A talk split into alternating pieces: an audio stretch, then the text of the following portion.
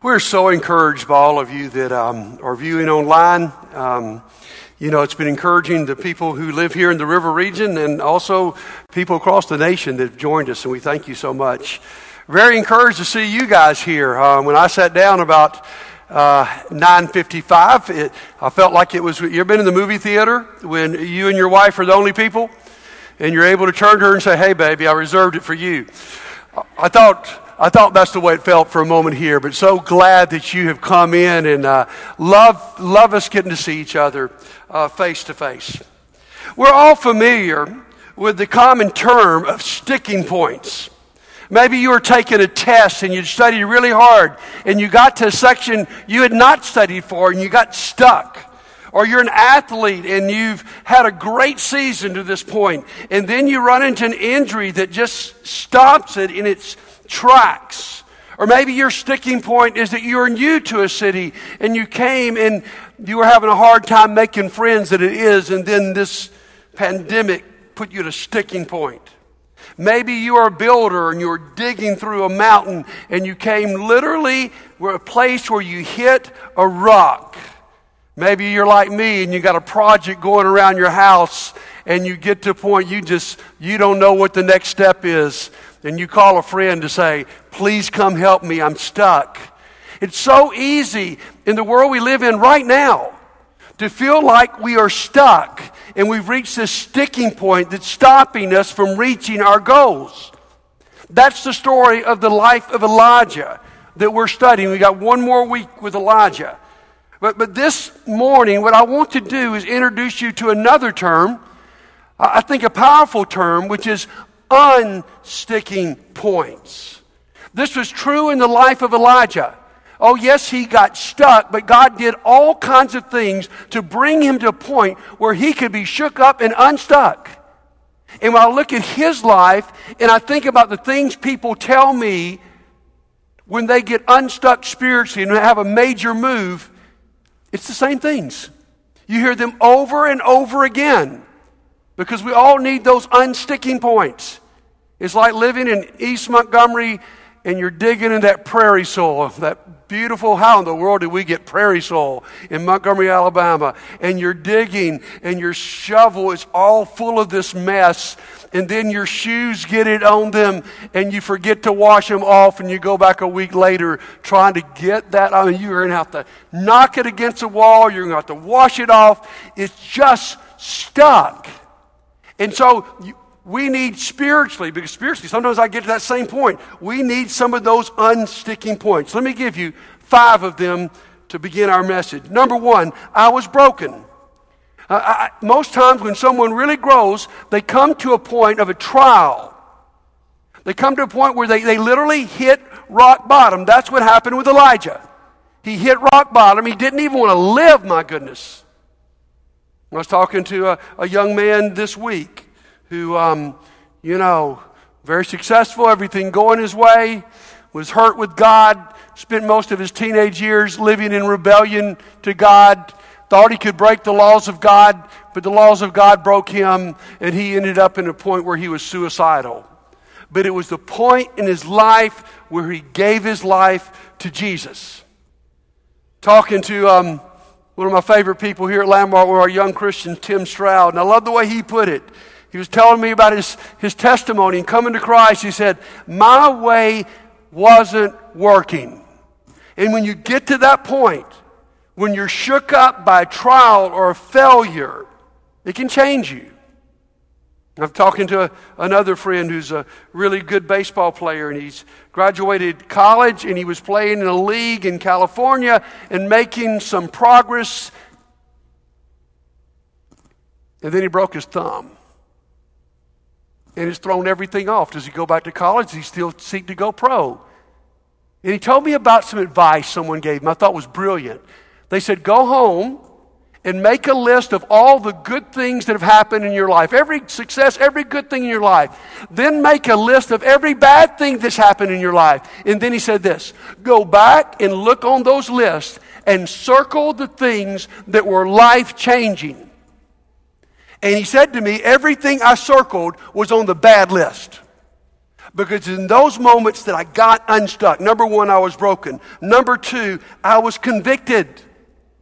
You know, Elijah is so down, he thinks he's the only one, and God brings a truth into his life. Elijah, you're not alone. There are 7,000 people who've not bowed to, to Baal.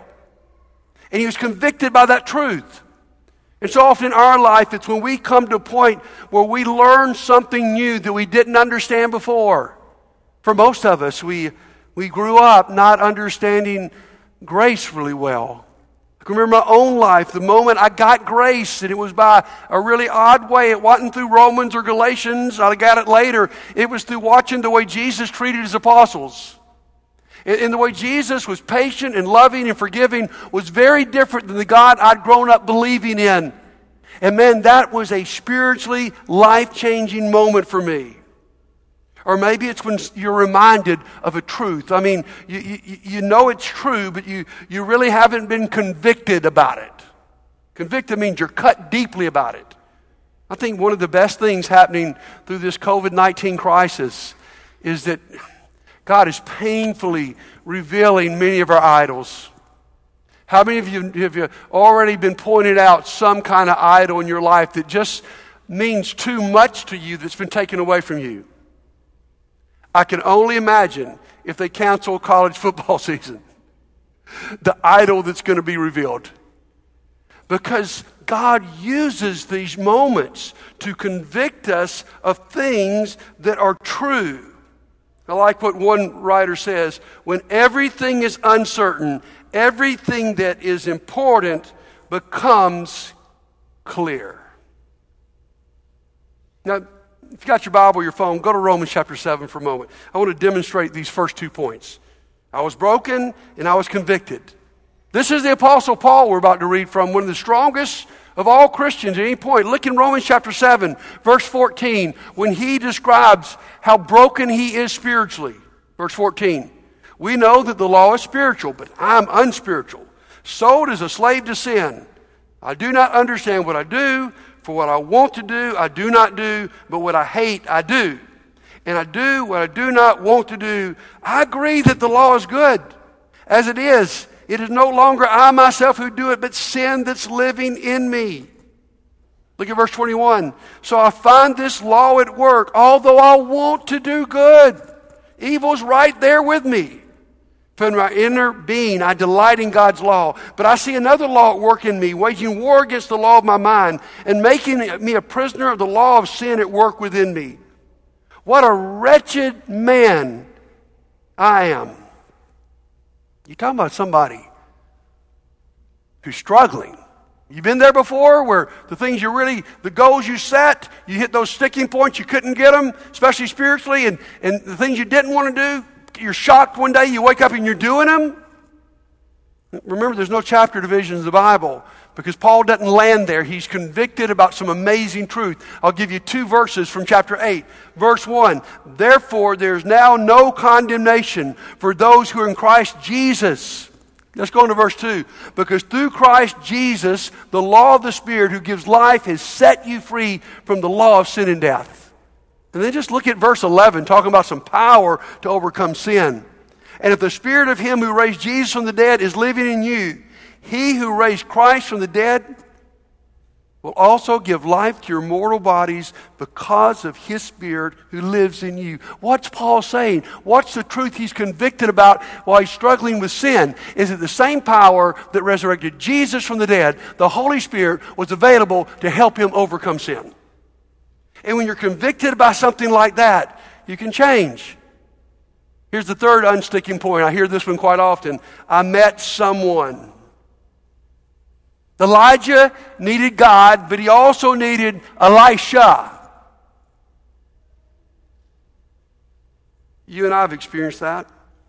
You met someone in your life that just, the delta of their influence was huge. God brought someone in your life who saw something in you that you didn't see in yourself. Someone who made you believe what you thought was impossible was possible. It might have been a friend, might have been a father figure, mother figure, Might have been a parent, a mentor, a coach, a youth minister. But that person came in and your life was different afterwards. God uses people.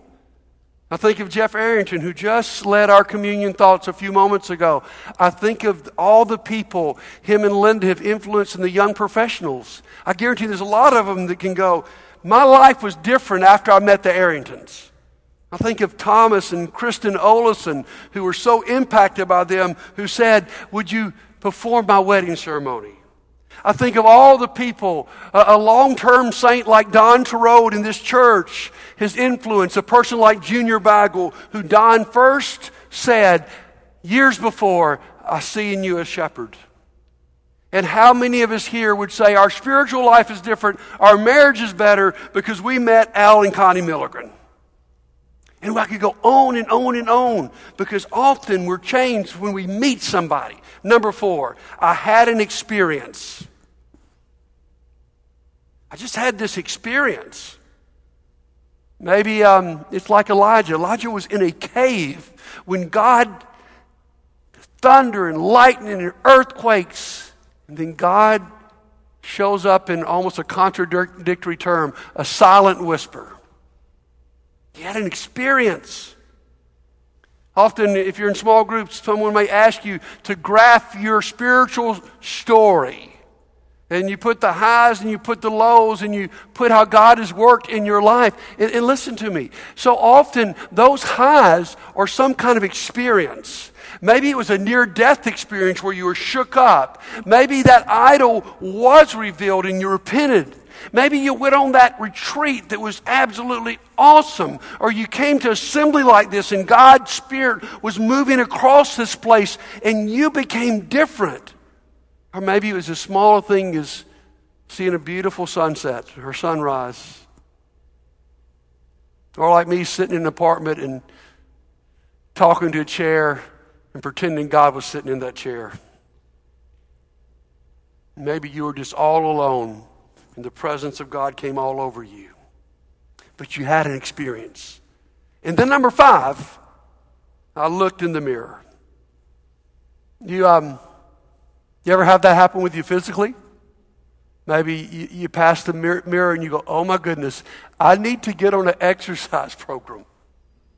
I was playing with my granddaughter Eleanor in the pool yesterday, and she said, Grandbuddy, your stomach is so cushy. that was a moment of conviction. That's why I'm sucking it in this morning.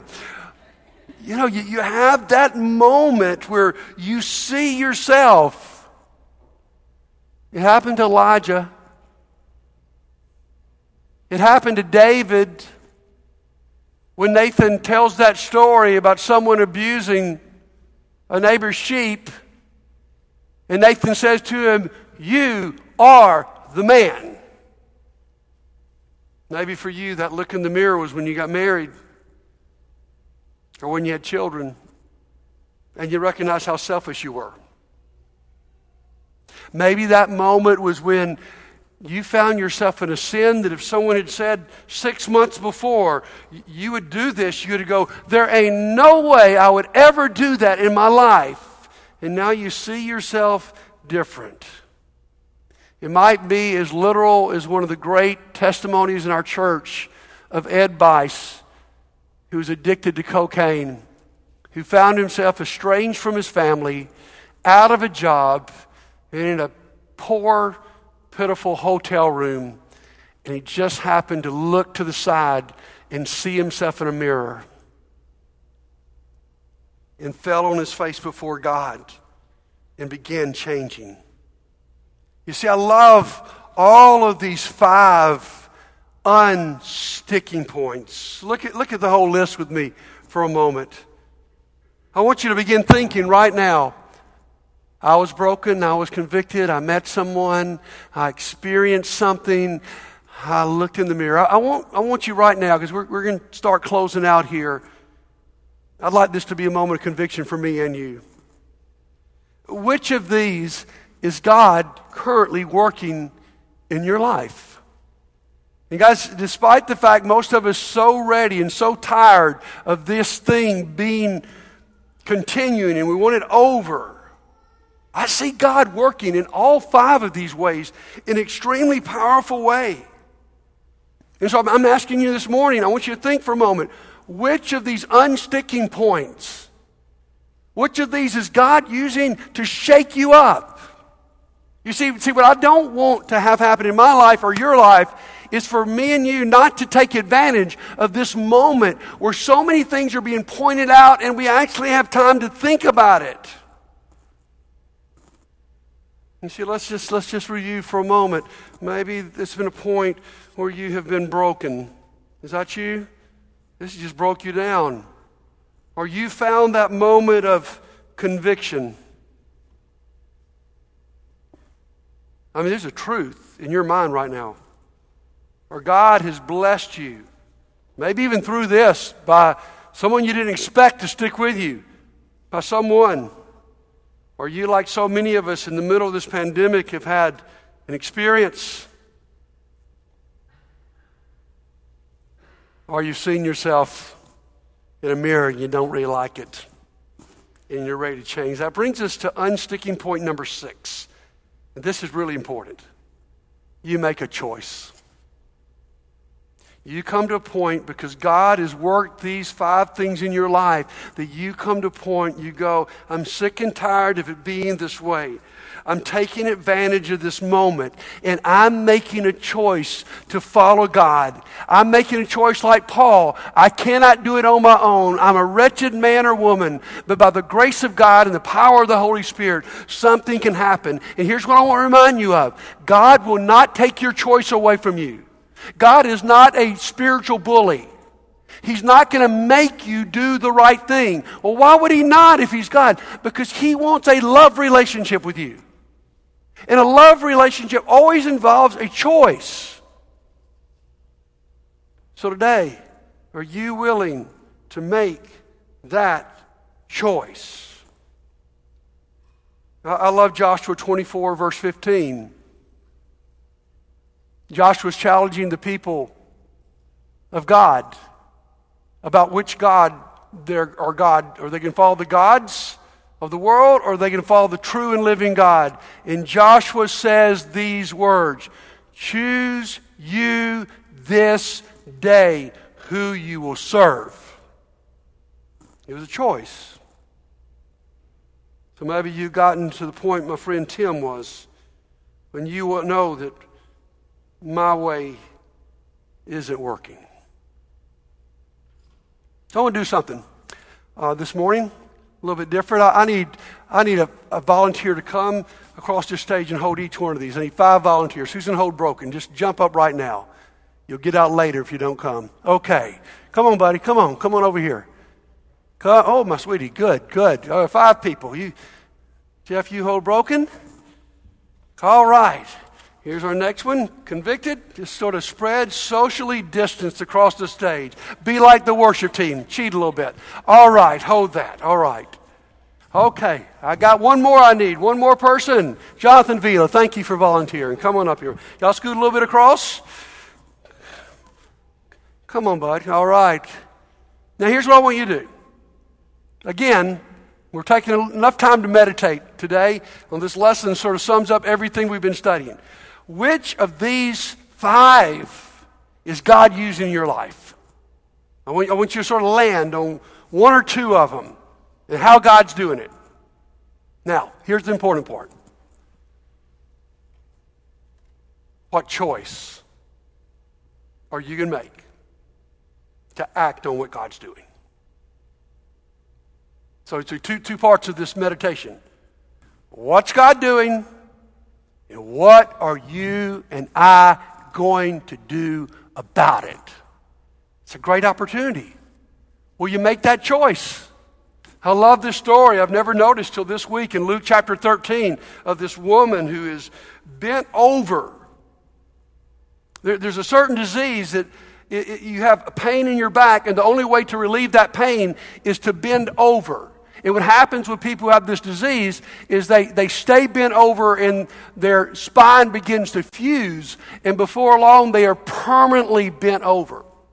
Jesus is just teaching in a synagogue, and he notices this woman. I mean, she's not like the woman who runs up and tries to get his garment. She's just in the crowd, and Jesus called her out. Maybe God's calling you out right now. But here's the cool thing she took that first step toward Jesus. And Jesus says, You are healed. And today, I want to challenge you what is that step? Maybe you're needing to be baptized today. You put it off for too long, and God shook it up, your life, and you're ready to surrender your life to Jesus. We'll make it happen.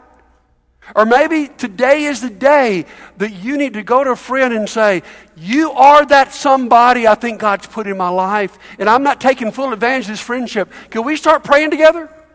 Can we talk on the phone once a week? Could we meet?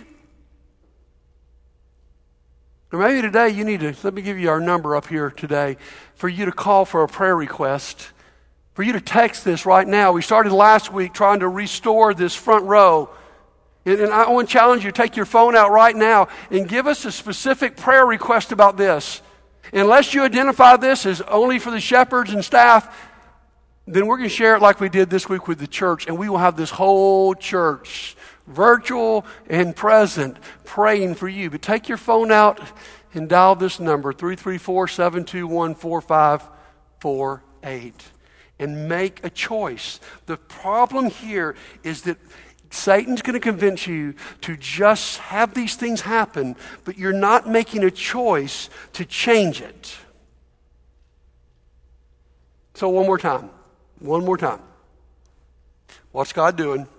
How's He working? And what choice are you going to make? I'm going to start this prayer with a time of silence for you to pray about what you've just identified. This could be an unsticking point in your life. Many of us have been stuck way before this pandemic.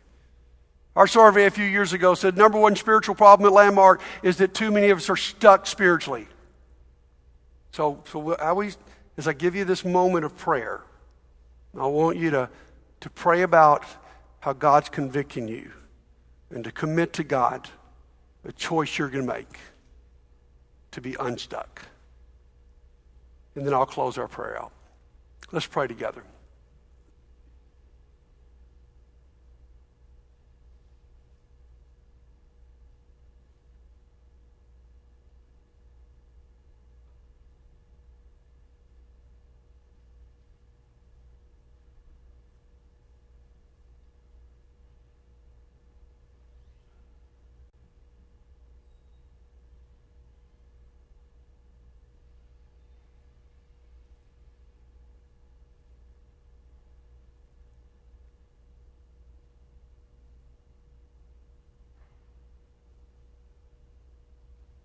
Father, we, we all agree that we don't really like a lot of what's going on right now. We're ready for this pandemic to be over, ready for a vaccine. We're ready for you just to take it away, God. And we, we ask you boldly to do that. But Lord, we do acknowledge that you are working through this and you're working on us and in us. And Father, today we've looked at, at five things that happened in Elijah's life. And, and, frankly, I may be missing something, but every time I hear someone who's had a big change in their life, they say one of these five things. So, God, this is an exciting moment for us to be to say, you know what? It was, I was broken back during that. Maybe I was even broken financially because of what was going on I've met this person and we developed a spiritual relationship. I made a choice to follow Jesus because my way was not working. So, Lord, please free us, give us boldness to make the choice to follow you. God, we confess that we know we can't change ourselves. We don't have the power. We feel exactly like the Apostle Paul. The things we want to do, we don't do. The things we don't want to do, we end up doing, God. But we, all, like Paul, want to meet the power of the Holy Spirit and feel the freedom of being no condemnation in Christ. And Lord, I pray that this message is not a message that anyone will leave feeling condemned. They will leave feeling changed because we made a choice. God, please bless our church families. We're all spread out. Bless every person right now that's watching online. Bless our small group ministry as we're trying in different ways to stay in touch with each other and help us to be stronger. Father, I pray a special blessing on our brother Delbert Madison, whose son Delbert Jr. passed away this week. Help us to know how to minister to that family. Father God, help us to be aware of what's going on around us. Help us to be proactive. Father, please unstick us wherever we need to be unstuck. And thank you, God, for all the things you do. Lord, it's not by a lack of action on your part. Give us the courage to make some choices. I pray in Jesus' name, amen.